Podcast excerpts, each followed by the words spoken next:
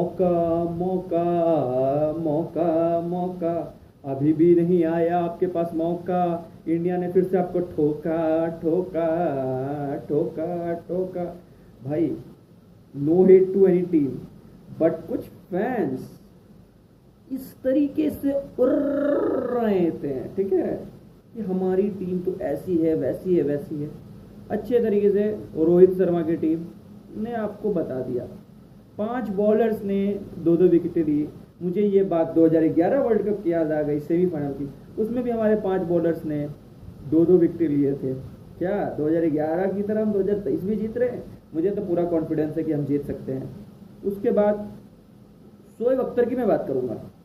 भाई, उन्होंने पहले ही कह दिया था प्रिडिक्ट कर दिया था हिस्ट्री विल रिपीट इट लो भाई हिस्ट्री रिपीट हो गई। सचिन पाजी ने भी उनको अच्छी तरीके से जवाब दे दिया है।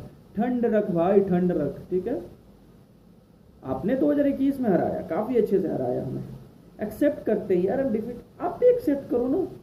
और ग्रेस से एक्सेप्ट करो ना। वैसे पड़ोसियों का वीकेंड तो अच्छा गया होगा, मेरे को जितना लगता है। टीवी भी नहीं टूटी होंगी।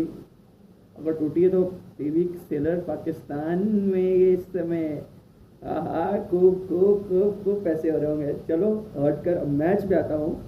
तो क्या मैच हुआ यार? देखो, जब स्टार्टिंग में विकेट्स नहीं गिर रहे थे ना पाकिस्तान के, मुझे लगा आज पाकिस्तान तो भाई 300 क्रॉस करेगी और आज मज़ा आएगा चेस करते हुए, देखते हुए टीम इंडिया को। तो भाई साहब, लेकिन सिरा, सबसे पहले विकेट गिरा, पहला विकेट एबीडी का मतलब उनके एबीडी का अब्दुल्ला सफ़ीक, फिर इमाम उलक हार्दिक पांड्या ने एक ऐसा मंत्र पढ़ा, इमाम उलक आउट देन फिर इसके बाद बाबा और रिजवान ने डिसेंट इनिंग खेली, थोड़े थोड़े बॉल्स ज़्यादा लिए और उसके बाद उनकी भी विकेट 155 से बहुत 36 रन 36 रन करते थे वो और उनकी खुद की टीम 36 रन पे आठ विकेट दे दी और 191 पर ऑल आउट हो गई। कुलदीप ने आठ ओवर तक विकेटें नहीं ली थी, उसके बाद उन्होंने भी विकेटें ली और रोहित शर्मा की कैप्टनसी को हैट्स ऑफ़ उन्होंने जो सिराज से बॉलिंग करवाते रहा और बाबर आज़म को पहले कुलदीप ने 2019 में बोल्ड किया और इस बार सिराज ने ओडीआई क्रिकेट में। तो भाई साहब बाबर सोचते होंगे कि अब 27 में कौन बोल्ड करेगा? चलो, देखते हैं क्या होता है। और फिर भारतीय टीम की बैटिंग आई। जब भारतीय टीम की बैटिंग आई तो रोहित शर्मा ने बता दिया कि आज किस इंटेंशन से खेल रहे हैं। और रोहित शर्मा ने जो कम किया है ना मेरे भाई मज़ा आया उनकी बैटिंग देखते हुए और गिल ने भी खेला वो इनिंग वो मैं उसकी उस इनिंग से काफ़ी खुश था। उनकी विकेट गिरी, वो दुखी नहीं हुआ मैं, क्योंकि उन्होंने आज इंटेंट दिखाया।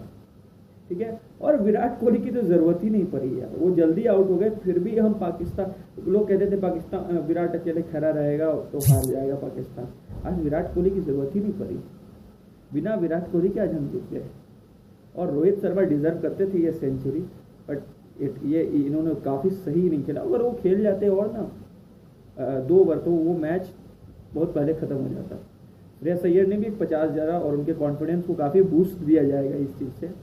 और बस जो ये टेपिया है ना, ये वर्ड मैं नहीं यूज़ करता। चलो रिस्पेक्ट देता हूँ। ये थोड़ा कभी कभी उड़ने ज़्यादा लग रहा है। अब ईशान किशन को आउट करता है। क्या बोलता है? निकल। तो भाई तू भी एशिया कप में एयरपोर्ट की ओर निकल गया, ठीक है? देन आज श्रेयस सैयर को बाउंसर बाउंसर वो क्रिकेट की गेम है बाउंसर फेंको जो फिर उसके बाद हम बॉल फेंकते उस पर श्रेयस पे। दिखता है इंटेंशन अंपायर भी अंपायर ने भी उन्हें रोका समझाया। भाई, शर्म कर ले सिंपल सी बात है। अच्छे प्लेयर है गेम को जेंटलमैन गेम रहने दे। अभी तक 18.5 ओवर में जो विराट ने छक्का मारा था, वो लगता है भूला नहीं है। ठीक है? और कुछ जर्नलिस्ट पाकिस्तान में बोल रहे थे कि दो तीन साल से ये प्लेयर नहीं चलता रोहित शर्मा के बारे में। तो भाई, आज रोहित शर्मा ने फिर से दिखा दिया कौन है वो रोहित शर्मा, ठीक है? किस तरीके से खेला है रोहित शर्मा ने।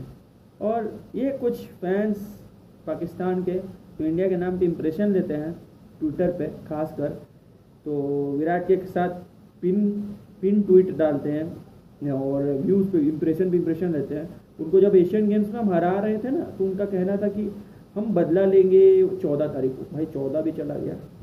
और आपसे कुछ नहीं हुआ। तो इसी बात पे ठोका ठोका ठोका ठोका। और ये भी कहता हूँ कि कभी ना कभी पाकिस्तान भी ओडीआई वर्ल्ड कप में हमें आएगी बट यार एक्सेप्ट करो। सिंपल सी बात एक्सेप्ट करो गैस से। ठीक है? और भारतीय टीम को हार्दिक अभिनंदन और जितने हमारे इंडियन क्रिकेट फ़ैन है और जो इतने क्रिकेट फ़ैन है, पाकिस्तान से भी हमारे कई दोस्त हैं, वो क्रिकेट फ़ैन है। उनको भी पता है कि वो किस तरीके से उनकी टीम में कई कई चेंजेस चाहिए। सद्दाब को बैठा दो, उस्मा मीर को लाओ, ठीक है? फ़कर जमान को आप बैठाए हुए यार, बेंगलोर अगला मैच आपका बेंगलोर में है। अगर उनको वहाँ नहीं खिलाओगे तो फिर क्या बोलूँ?